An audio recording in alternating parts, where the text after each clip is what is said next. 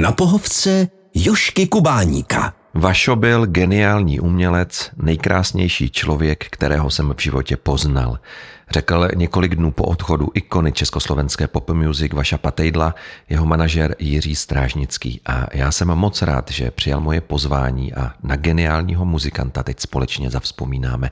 Ahoj Jirko. Já tě zdravím, ahoj. Nebudu se ptát, jestli už ta bolest z odchodu Vaša Patejdla přebolela, protože ono to ještě není ani půl roku, ale dokážeš si pustit jeho písničky?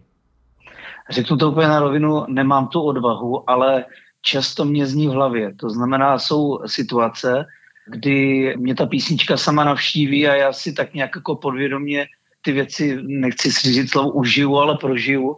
A nejsilnější to pro mě bylo, když začal advent hmm. a měl jsem v podvědomí diář, který jsme měli na vánoční turné, které jsme chystali a které mělo být jakoby vyvrcholením toho roku 2023 tak uh, už od dnů, kdy by měly být generálky, jsem měl v hlavě právě tohle a samozřejmě mě vyplavávaly i písničky, které na tom seznamu písní na ty koncerty měly být. Přemýšlíš třeba, proč tě právě navštěvuje ta která písnička? Je v tom i nějaký obsah? situace. Jsou různé situace, kdy jsme parafrázovali ty písně nebo respektive ty texty a jsou tam asociace, které mě potom vedou k tomu, že si na ty písničky vzpomenu. My hmm. jsme měli s Vašem i s kapelou jeho poměrně jako stejný smysl pro humor a ty písničky nás samozřejmě v mnoha situacích doprovázely i různé předělávání textu, když se něco dělo třeba. Jsou ty situace, které se mně v životě prostě opakují a proto si na to vzpomenu. Hmm. Jirko, pojďme prosím na začátek. Pamatuješ si, kdy se vůbec zaregistroval jméno Vaša Patejdla? Pamatuju. Samozřejmě vyrůstal jsem v 80. letech, kdy jsme si pouštěli gramodesky a nebyly zahraniční gravodesky nebo respektive přísun nějaké kultury ze zahraničí, tak pro nás byl samozřejmě Elán, Olympik, Tublatanka a tady tyhle kapely. Jo. Takže tam samozřejmě jsem zaznamenal, že v jedné slovenské kapele, kromě vysoce zpívajícího lídra, je i člověk, který se víc jak do publika dívá na nástroje a to jméno jsem samozřejmě začal nějakým způsobem vnímat. To mě mohlo být třeba nechci to přehnat, 12 až 13, 15, tak nějak v tomto, v tomto období. A vybavíš si vaše první osobní setkání?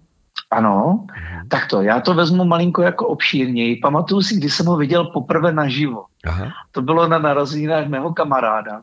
On byl můj zaměstnavatel a kamarád. Mm-hmm. Slavil 50 a já jsem měl tenkrát třeba 23. A na velkolepé oslavě jeho 50 přišel jeden z hostů hudebních, které tam byli nějaký pán, který mi byl povědomý.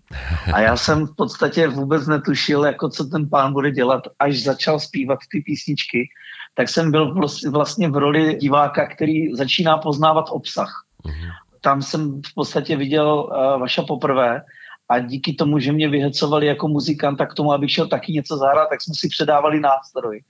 Pak jsme si chvilku povídali takové ty muzikantské fráze, eh, jak se hrálo málo od poslechu a tak dále. Pak jsem ho dlouho, dlouho, dlouho, dlouho neviděl, až eh, jsem dostal nápad, a na to se asi zeptáš taky, když jsme spolu začali eh, spolupracovat, ano. tak jestli ti jako moderátorovi eh, neuniknu v rámci mítě, které jsi měla chystané, tak eh, jsem ho v podstatě potom až potkal na jedné akci, kde hrál v podstatě s kapelou jako náhradní program. A bylo to hrozně dobré. Bylo to festival, kde jsem hrál taky s kapelou a bylo to někdy odpoledne, čas bych řekl až pro začátečníky a bylo to hrozně dobré. A jelikož jsem pořadatelem jednoho festivalu mm-hmm. v Uherském Brodě, kde každý rok řeším po konci toho festivalu velký otazník, koho za rok. Mm-hmm. A jeden můj kamarád mi říká, ty, prosím tě, jak jsi mě vykládal o tom vašem Patejdlovi, o tom jeho koncertním setu, nechceš to jako zkusit tady? Nebudu potom už rozpitvávat tu celou tu debatu a ten průběh, ale ono se to povedlo a v roce 2013 nebo 14 jsem ho na ten ročník doslova jako ukecal, protože v podstatě on neměl žádný management kolem sebe. Já jsem to číslo telefonní sehnal vlastně od toho mého kamaráda a šéfa, který měl těch 50 před těmi mhm. lety. to má všechno svůj kruh, který se uzavírá. No a jak se stalo, že jste spolu začali spolupracovat? To bylo právě, jak skončil ten festival, kam jsem ho dostal jako interpreta, tak eh, vlastně on tam přijel svým autem, neměl žádné techniky, neměl k sobě žádný produkční tým, který by se o něj staral. A já jsem v podstatě to vycítil, že je potřeba nějakým způsobem mu pomoct, mhm. tak jsem mu ten produkční tým zasuploval od opravdu asistence při zvukové zkoušce přes eh, catering až po odvoz na hotel. A já jsem se ho tenkrát ptal, proč k sobě nikoho nemá a on se tak pousmál a říká, nechceš mě to dělat ty? a vlastně já jsem do té doby neměl vůbec žádné zkušenosti tady s tímto řemeslem, protože já jsem byl v podstatě promotér a muzikant. Mm. Takže jako nějaké manažerské schopnosti nebo respektive praxi jsem neměl a už vůbec ne u takhle významné osoby. No a já, když jsem ho na ten festival chtěl získat, tak jsem nenašel žádného webové stránky o nějakých sociálních sítích, ani nemluvě. A jediný telefon, který jsem na něho různě zháněl, byl ten právě od toho mého kamaráda. Tak když mě nabídl pod se mě starat, tak jsem si posadil, chvilku jsem přemýšlel a já jsem samozřejmě řekl, že ano, ale že bych si o tom potřeboval asi popovídat. A oni s Elánem hráli týden po té akci v Brně v eh, Sonocentru a on mě volal a říkal, tak tam přijeď a můžeme si popovídat. No a já jsem vycítil tu šanci, jakože je potřeba být proaktivní, tak jsem mu za ten jeden týden udělal webové stránky, založil sociální sítě a udělal nějakou strategii toho, jak by se mně líbilo, pokorně, ne, že jsem mu nabízel, takhle bys to měl udělat, jsme si celou dobu vykali tak jsem mu proaktivně vymyslel jakousi strategii, jak bych si asi já představoval, že by to mohlo vypadat, to znamená scéna, celý vývoj nějaký okolo jeho persony jako takový komunikace na sociálních sítích a celkově jakoby ten e-marketing, který on neměl vůbec žádný. A on mě v podstatě jenom řekl, tak jsme domluvení, děkuji za to všechno a můžeme to rozjet. A nabídl mě velkorysé podmínky o kterých jsem v ten moment nevěděl, jestli je to moc nebo málo, mhm. neřešil jsem to. Bylo to pro mě natolik jako vzácné a taková výzva, taková poklona, že mě bylo úplně jedno, co za to bude, nebo jestli to bude trvat rok nebo měsíc, nebo jak dlouho. No a v podstatě jsem se pustil do práce. Hmm. Řekni našim posluchačům, prosím tě, co je vlastně úkolem takového manažera? Úkolem manažera eh, je to, aby propojil mezi fanouškem mm-hmm. interpreta a interpreta jako takového a aby vzájemně fungovalo to, co fungovat má. Aby fanoušek to, co ten interpret dělá, měl rád a my mu pro tomu vytvořili podmínky a umělec měl takové podmínky, aby se k těm fanouškům v podstatě dostal. Na to není žádná učebnice, na to není v podstatě žádná škola, na, na to není vůbec nic, protože každý ten umělec potřebuje něco jiného a má jiný spouštěcí mechanismus z toho té chemie. Uh-huh.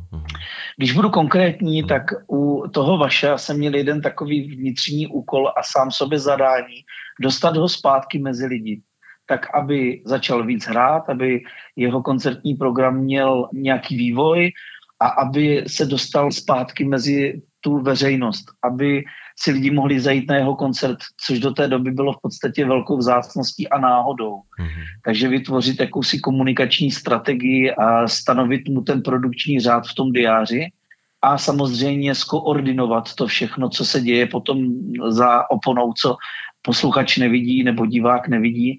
To znamená od eh, komunikace s jeho hudebníky, aby věděli kdy, kde, co, kde hrajou, kompletní agenda od eh, smlouvy o smlouvy budoucí přes smlouvu až fakturaci a vytvoření opravdu toho, aby tak, jak ty znáš, jakožto umělec taky, nebo každý, kdo dělá něco, co je v podstatě virtuální, nebo jak to nazvat, tak je to prostě o tom, že ten člověk, který posílá tu energii mezi to publikum, musí být uvěřitelný. A on je uvěřitelný jenom v ten moment, kdy je v pořádku, kdy je, kdy je zdravý, kdy je v pohodě, kdy má ten servis, který potřebuje mít a potom si to užívá a tím, že si to užívá, tak právě dává tu, tu plnou hodnotu tomu divákovi, který si zaplatí tu vstupenku. Hmm. Vašo Patejdl na mě vždycky působil spíš klidně. Byl klidný nebo měl v sobě i vášeň po slovenské mamince? Vašo byl tichý, klidný, ale přísný. Mm-hmm. On v podstatě přesně věděl, co po kom v daný okamžik chce a očekává. Měl ten dar, že uměl lidi inspirovat. On ty lidi v podstatě tím, jak se choval, tak eh, uměl to své okolí v tom pozitivním slova smyslu navést. To znamená, já jsem nezažil nikdy v životě, že by byla nějaká nervozita nebo že by byla nějaká nespokojenost. V momentě, kdy se něco ubíralo směrem, který eh, on cítil, že nechce, mm. tak eh, uměl tu metodiku nastavit tak, že jsme všichni věděli, jak to vrátit zpátky na koleje, lidovně řečeno. Byl to přirozený vůdce, byť tak nepůsobil. Mm. Velké osobnosti jsou mnohokrát také velmi náročné, což je v pořádku, jinak by velkými osobnostmi nebyly. Na co byl náročný Vašo Patejdl? Na výkon. Hmm. On přesně požadoval, ať to byl jeden nebo ten onen hudebník, tak byl pedant opravdu na výkon. Já si pamatuju do dneška, když jsme zkoušeli vánoční pořad, tuším, že to je dva roky zpátky, a kde jsme měli excelentní hudebníky, nebo respektive on se vždycky uměl obklopit excelentními hudebníky. A já jsem měl na starosti tenkrát dát dohromady smyčcový kvartet, mm-hmm. který by ho měl doprovázet v rámci určitých pasáží. Takže lidi, které on nikdy neviděl, ale měl jasné požadavky, jak ty lidi mají být výkonnostně jako na ten stupni a úrovni. A pamatuju si jednu zkoušku, tuším, že byla v Pardubicích, kdy jsme měli náhradní violončelistku, která něco nezahrála tak, jak bylo v notách. On si ty noty opravdu psal. Mhm. A on nebyl ten impulzivní člověk, který by šel a začal před, přede všema nějakým způsobem to teatrálně jako podávat. Ale pak si mě vzal bokem, napsal mě na notový papír přesně to, co tam bylo v těch notách a říká, běžte, ona už si nepamatuju jméno, ten notový papír znovu položit na stojan a řekni, takhle to budeš hrát, prosím. A on prostě ten výkon vyžadoval, i když to byl záskok, i když to byl jako v podstatě člověk, který tam byl jenom na otočku, tak na ten výkon byl opravdu jako náročný. Na pohovce Jošky Kubáníka. Ty teď vlastně potvrzuješ to, co jsem četl v několika rozhovorech, že byl perfekcionalista, že vlastně nikdy nebyl spokojený a že třeba po zrealizované nahrávce říkával, že by potřeboval ještě 14 dnů času. Poznal jsi ho taky tak? Já bych nechtěl oponovat tomuto výroku, ale on byl eh, studovaný skladatel. On vždycky říkal, já nic jiného neumím, teď umím jenom tohle. A tím, jak v podstatě uměl právě noty číst a psát tak, jak člověk umí číst a psát no, normální svým rodným jazykem, hmm. tak eh, ty věci uměl napsat tak, aby s nima byl spokojený. Ale pak je někdo interpretoval v hmm. úvozovkách hmm. a on v ten daný moment zjišťoval ty rezervy. Takže možná to bylo takto jako myšlené ale jako nezašel jsem ho nespokojeného, že by třeba byl nějaký nevrlý z něčeho, nebo že by nahrál nějakou písničku a měl tendenci předělávat naopak. On, když už to bylo ve fázi nahrávky, tak přesně věděl, co kde má být. V tom to měl jasno, si myslím. A víš třeba, jak Vašo Patejdl psal muziku? Měl u toho třeba nějaký svůj rituál? Zásadní psával sám, takže nevím. Ano. Ale když jsem k němu přišel do studia, tak byl obklopený jako způsobem, on tomu říkal hračky, mm-hmm. protože on, on rád objevoval nové věci a on třeba odbočím, malinko omlouvám se. Mm-hmm. Když jsme chystali jednu písničku, tak eh, my jsme spolu měli vydavatelství, ještě dodám. Takže my jsme se v podstatě vždycky radili a, a on mě s napětím pouštěl ty věci, anebo jsme hodnotili věci, které k nám přicházely, co budeme s kým spolupracovat. A on třeba dělal jednu písničku a teďka tam byl takový nějaký zvuk, nech, už si nepamatuju, jestli to byly zvonky nebo něco takového. A on říká, slyšel jsi to? A já, co? A on říká, ty, ty, ty zvonečky. A já říkám, to je nové zvonečky. A on říkal, jak normální zvonečky? Ty zvonečky mě stály 70 dolarů. Jako. Já jsem přesně hledal tyto zvonečky a našel jsem je někde v nějaké bance, tak jsem je musel koupit. Dobré, že? On byl hračka, on jezdil na veletrhy, eh, dívat se na nástroje, už když za socialismu v podstatě si kupoval ze zahraničí eh, nástroje, které tady nebyly, odbočím ještě víc. Miloval jsem, doslova miloval jsem situace, kdy jsme po koncertě si sedli k někomu na pokoj a ta jeho parta, která s ním byla někteří lidi opravdu jako dlouho, tak eh, vlastně začali vzpomínat, jak eh, jezdili do zahraničí pro eh, nástroje, jak pracovali ve Švédsku, jak jeli do země úplně XY někam, aby si vydělali na nějaký klávesový nástroj, který šel koupit jenom tam a potom ho potají převáželi a tak. A ty historky byly úplně super. Prostě zaprvé byly vtipné, takže oni tam uměli popisovat to, jak se jim v letadle otevřely dveře a jak je držel Černoch. A prostě uměli, uměli, věděli, na co chcou hrát a byli ochotní tomu obětovat ty lidi jako spoustu vykročení z komfortní zóny, když to řeknu takto. A zpátky k tomu skládání tak on měl studio, kde měl spoustu různých eh, nástrojů, eh, klávesových, mikrofonů, věcí a přesně věděl, jak ty věci používat a vždycky to vlastně podřídil tomu, pro koho to dělá. Jestli to dělal pro sebe, nebo to bylo z lásky pro manželku, skládá písničku, kterou jí chce zaspívat na narozeninách, anebo to bylo pro eh, poslední počin pro Beatu Dubasovou, pro kterou dělal věci.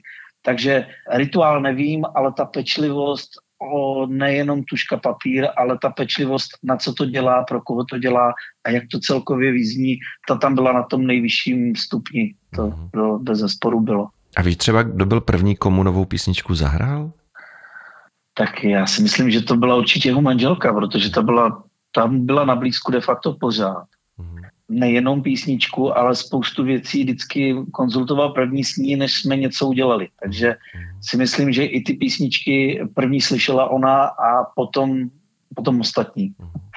Třeba u Vánočního alba, u toho prvního si myslím, že jsem byl jeden z prvních, ne první, protože, jak říkám, měli jsme spolu vydavatelství, takže do dneška si pamatuju, když jsme jeli autem, on řekl, tak něco ti pustím a pustíme první tři věci, z kterých jsme vybírali single, který nakonec byl Adam a Eva a řešili jsme, kdo ho bude zpívat v duetu a tak. Mm.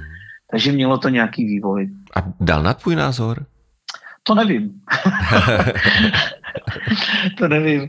Ale otázka je v čem. Myslím si, že v hudbě ne, že v tom měl jasno. Aha. Tam do toho určitě si myslím, že nikdo v daný okamžik jako neměl, neměl úplně váhu mluvit, že tak jak on opravdu byl o těch věcech přesvědčený, tak se zvyklat nechal. Hmm. Ale pak byly ty produkční věci, kde na ten názor dál, kde, kde opravdu chodil s tím, že jsme se opravdu radili a některé ne, věci nechával vyloženě na, to rozhodnutí na mě, že mě to podal, takže tak, jak to rozhodnu, tak s tím souhlasí. Takže ta důvěra ve mně tam byla a cítil jsem to potom víc a víc jako velká. Já jsem za to velmi rád, že to přerostlo z té profesní úrovně do té, do té přátelské a naopak. Hmm, hmm. A když jste si povídali, teď myslím na tu přátelskou úroveň, O čem to bylo? Byla hlavním tématem hudba, protože ty jsi sám muzikant, ty jsi to naznačil, jsi frontman skupiny Street 69. Mluvili jste o hudbě? Uh, mluvili jsme o hudbě, ale třeba když jsme jeli tím autem, tak jsme si hudbu nepouštěli. To bylo takové mezi náma trošku zakázané. Ne, Aha. že to nikdo nikdy řekl, ale nikdy nás ani nenapadlo si něco pustit, to jsme si spíš povídali. Ale zajímavé bylo, když jsme byli třeba někde na festivale a někdo tam hrál, tak to jsme třeba potom jako barvitě rozebrali. To bylo jako předmětem večerních hovorů, že se nám něco líbilo, něco nelíbilo a to jsme si povídali. A na opátku, kde se stal, kdo komu co první pouští, tak já si pamatuju, že mnohdy jsem s kapelou udělal nějaký demáč nebo nějaký single nebo nějaké věci a on byl jeden z prvních, u kterého jsem měl fakt jako trému to vždycky pustit, on se tomu hrozně smál ale uh, třeba poslední single, který jsme udělali s klukama, tak byl asi druhý nebo třetí člověk, který ho opravdu slyšel. A tenkrát, když to skončilo, tak mlčel a já jsem tak jako říkal, je, tak co, co, co z toho vyleze? Prostě a on říká, hm, tady jste zainvestovali, to by se dalo vysílat i v rozhlase. a pamatuju si, že na ten uh, single potom začali hrát v létě, hrál nám ho radiožurnál, což pro nás bylo úplně jako fantastické. Mhm. A když už byly ty poslední dny, tak jsem mu to říkal a měl radost. Prostě už nemohl moc mluvit, ale vím, že na to odpověděl takového jeho, jeho strohé a spokojené super. Hmm. Takže vyměňovali jsme si názory muzikantské. A dával ti Vašo Patejdl i rady, které si třeba potom zužitkoval na jevišti? Ne, ne, to, to jsme nedělali. Neradili jsme si. Ne, ne, ne. My jsme si spíš tak jako to ohodnotili, ale jako na rady myslím si, že nikdy nedošlo.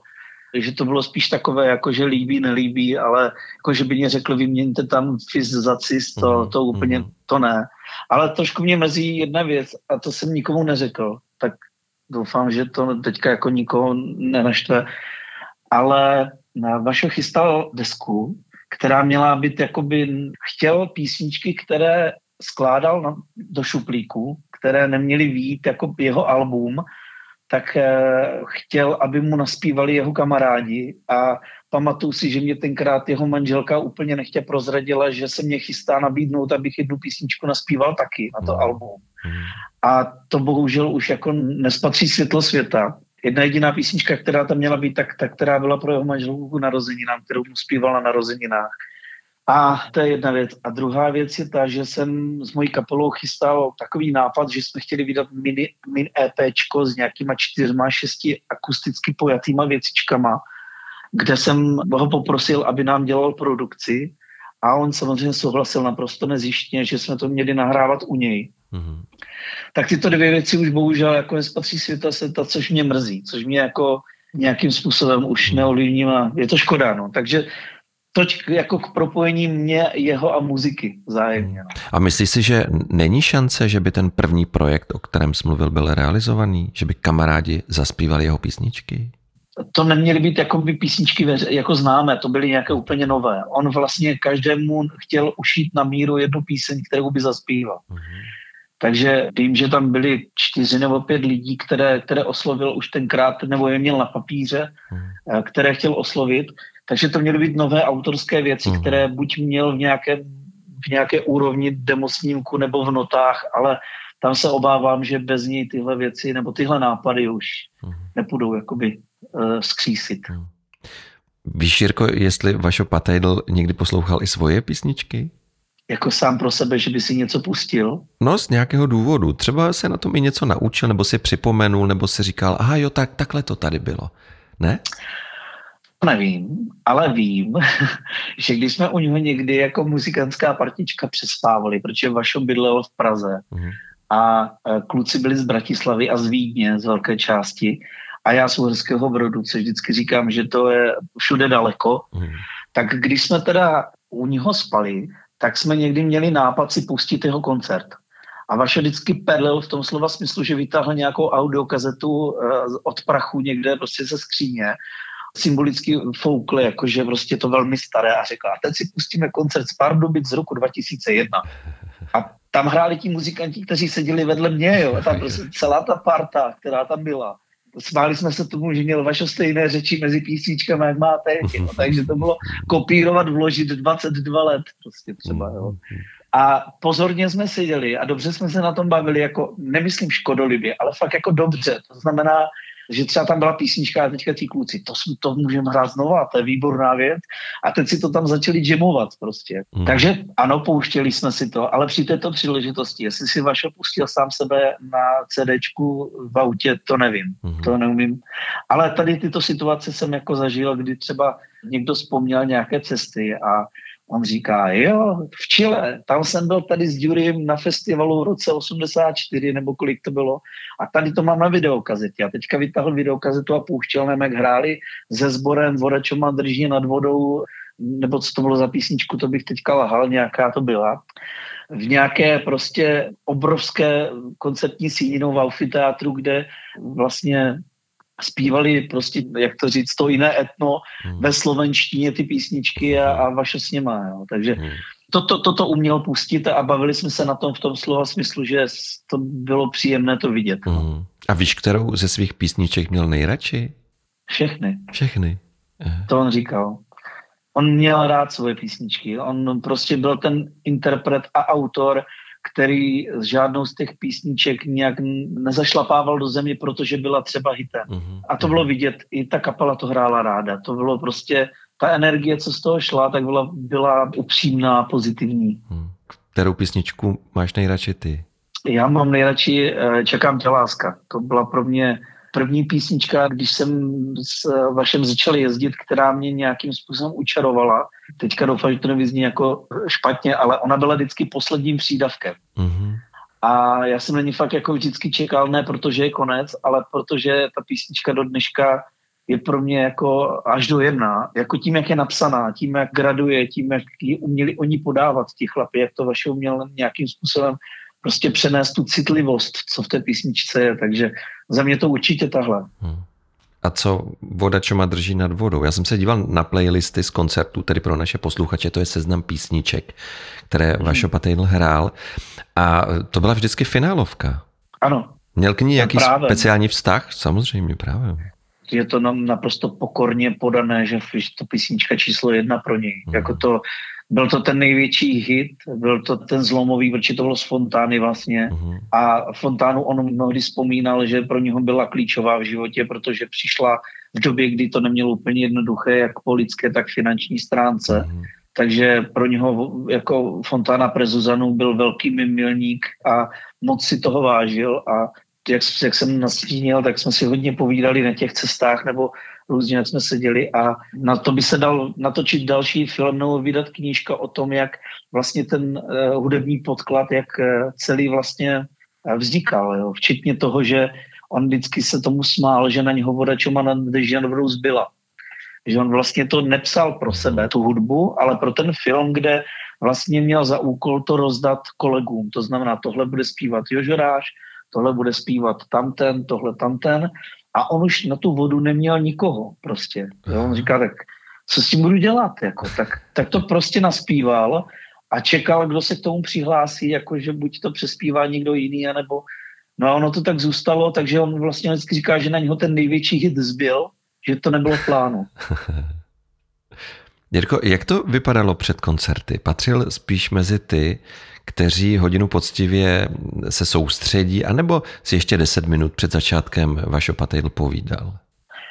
Tak eh, povídal. Samozřejmě nebyla tam nervozita ani žádné soustředění. Tak u člověka, který nakládá s hlasem, tak je nutná hlasová hygiena, takže bylo tam drobné rozespívání. Potom měl eh, takový rituál, že se různě protahoval, protože ho furt bolely záda, takže měl různé cviky. To po té technické stránce a po té stránce té energie, tak byla pohoda, byla sranda. Jak jsem říkal, že jsme měli stejný smysl pro humor, tak vždycky tam někdo říkal nějaký vtípek nebo něco a on měl takový rituál, že vždycky, když jsem mu řekl třeba za 10 minut jdeme nebo za 5 minut jdeme, tak on se mě vždycky jak podíval klišáckým pohledem a říká, a musíme? Takže, anebo pojďme hrát, kým jsme jezvy. A nebo si byla sranda, jo, mm, jako. Mm, mm. A bylo něco, co nesmělo na koncertě chybět, ať už v šatně nebo na jevišti? Já nevím, jestli to můžu říct. Řekni.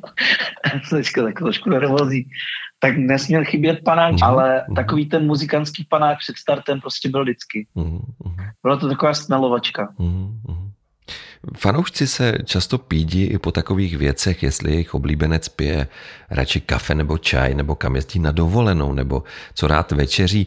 Víš, co by mě zajímalo, byl Vašo Patejdl z těch, co by o soukromí mluvili bez problému, nebo si je chránili? To normální soukromí eh, neměl důvod chránit. On prostě byl člověk, který uměl jezdit vlakem, metrem, který do posledního člověka podepisoval na koncertě hm, podpis karty nebo, nebo památníky. A on byl člověk, který neměl problém se zvednout a jít přes celý sál si koupit pivo. Jo. On byl velmi otevřený. A potom je tam samozřejmě takové to, že každý z nás má nějaký trouble nebo něco, co nechce úplně ventilovat a e, nemyslím tím celý život, ale v určité období a samozřejmě o to člověk nestojí, aby se do toho někdo pouštěl nebo to vytahoval. Takže bylo to takové zdravé, on byl tak zdravě otevřený v rámci soukromí jako takového. Nebyly tam žádné moresy, že by, že by nechtěl, aby ho někdo někde sledoval. To dneška vždycky, když jsem ho brával někde, třeba jsem čekal v Žilině u vlaku, tak vždycky vystoupil a první 10 minut mě vykládal, s kým se ve vlaku potkal, jestli to byl ten nebo onen, jestli mu někdo řekl, že je podobný tomu zpěvákovi ze Slovenska a tak. Takže on neměl problém prostě přijet metrem na koncert v Praze. Hmm. Jo, to bylo v pohodě. Já jsem na začátku citoval tvoje slova, podle kterých byl Vašo Patejdl nejkrásnější člověk, kterého si v životě poznal. Vybavíš si, prosím, některý ze silných zážitků? Těch bylo hodně tak eh, pro mě bylo vždycky silné to, když si vzpomněl na, na mě a nemusel. Třeba když na Vánoce zvedl telefon a zavolal, nebo když jsem měl narozeniny a on v půlce koncertu přišel, objal mě a zahrál mě písničku. Jako. Takže to byly pro mě takové jako věci, které člověk nemusí. Že? Jako já jsem pro něho byl ve své podstatě, nechci použít slovo zaměstnanec, ale člověk, který dělal svoji práci, ale mě vždycky jako dostalo to, že uměl na ty druhé myslet a že byl takový jako opravdu jako vnitřně krásný jako člověk. Takže tak, nebo když jsem třeba měl období, kdy jsem nějak bojoval se zdravím a byl jsem unavený, tak eh, mě říkal, dávej na sebe pozor, bylo by ti škoda. prostě byl lidský, byl prostě krásný člověk, kterému nebyli lidi jedno a, a lidi, které měl okolo sebe, tak měl rád a vážil si jich. Takže. Vzpomeneš, Sirko, na vaše poslední setkání? Ano, spom... bohužel pamatuju, protože já jsem o něm byl vlastně v den, kdy odešel, takže o tom nevím, jestli budu mít cílu mluvit ještě, ale já to mám vlastně, do, jak jsem říkal, v Uherském Brodě, což je od Prahy 4 hodiny cesty a, a my jsme vlastně ty poslední dny denně několik hodin telefonovali různě s jeho rodinou, s jeho manželkou, s, s doktorem a, a tak jsme tak nějak jako prostě vždycky se drželi při naději, že by to mohlo ještě dobře dopadnout a pamatuju si, že to byl pátek, 10 hodin ráno, kdy mě zazvonil telefon a vlastně mě jeho manželka říkala, že mě vaše potřebuje vidět, že mám přijet, tak jsem sedl do auta, ani nevím, jak dlouho ta cesta trvala. A to bylo naše poslední setkání, kdy vlastně už to byla otázka spíš minut, hodin. Byl jsem s ním v podstatě do, do posledního dne, když to řeknu takto. Asi jeden z mála, možná z, mimo rodiny jediný. Já jsem se díval na webové stránky. Tam je všechno tak, jako by tady pořád byl. Včet, včetně nasmlouvaných koncertů. Mně samozřejmě jsem tam nějaký, nějaký člověk napíše, proč to tam je. Hmm. Je to takový můj určitý styl piety. Hmm. Prostě to tam bude do posledního koncertu, který tam byl naplánovaný, protože vím, že on si moc vážil toho, že může hrát a hrál rád. Tím mu uctívám hold, že to, co jsme spolu naplánovali, tak tam prostě zůstane. Jirko, ať nekončíme smutně, řekni nám, co vaša patejla zaručeně rozesmálo. tak on měl rád vtipy, takže jakýkoliv vtip, který neznal. Byl bezedná studnice fóru, takže spoustu fóru jsem od něho podědil, ale on se rád bavil, takže určitě to byly vtipy. Ty měl rád. A takové ty rychlé, jako, ty měl úplně nejradši. Když člověk zestárne, některé věci skončí, řekl Vašo Patejl ve svém posledním rozhovoru. A já bych si moc přál, aby ani po jeho odchodu nikdy neskončily ty pocity, které zažíváme, když posloucháme jeho hudbu. A tobě, Jirko, děkuju, s jakou láskou na Vaša Patejla pořád vzpomínáš. Já děkuju za to, že jsi měl uh, se mnou mluvit o někom tak výjimečném, jak Vašo byl. Mým dnešním hostem byl manažer Vaša Patejla Jiří Strážnický. Jirko, děkuju za to, ahoj. Já taky děkuji, ahoj. Na pohovce Jošky Kubáníka.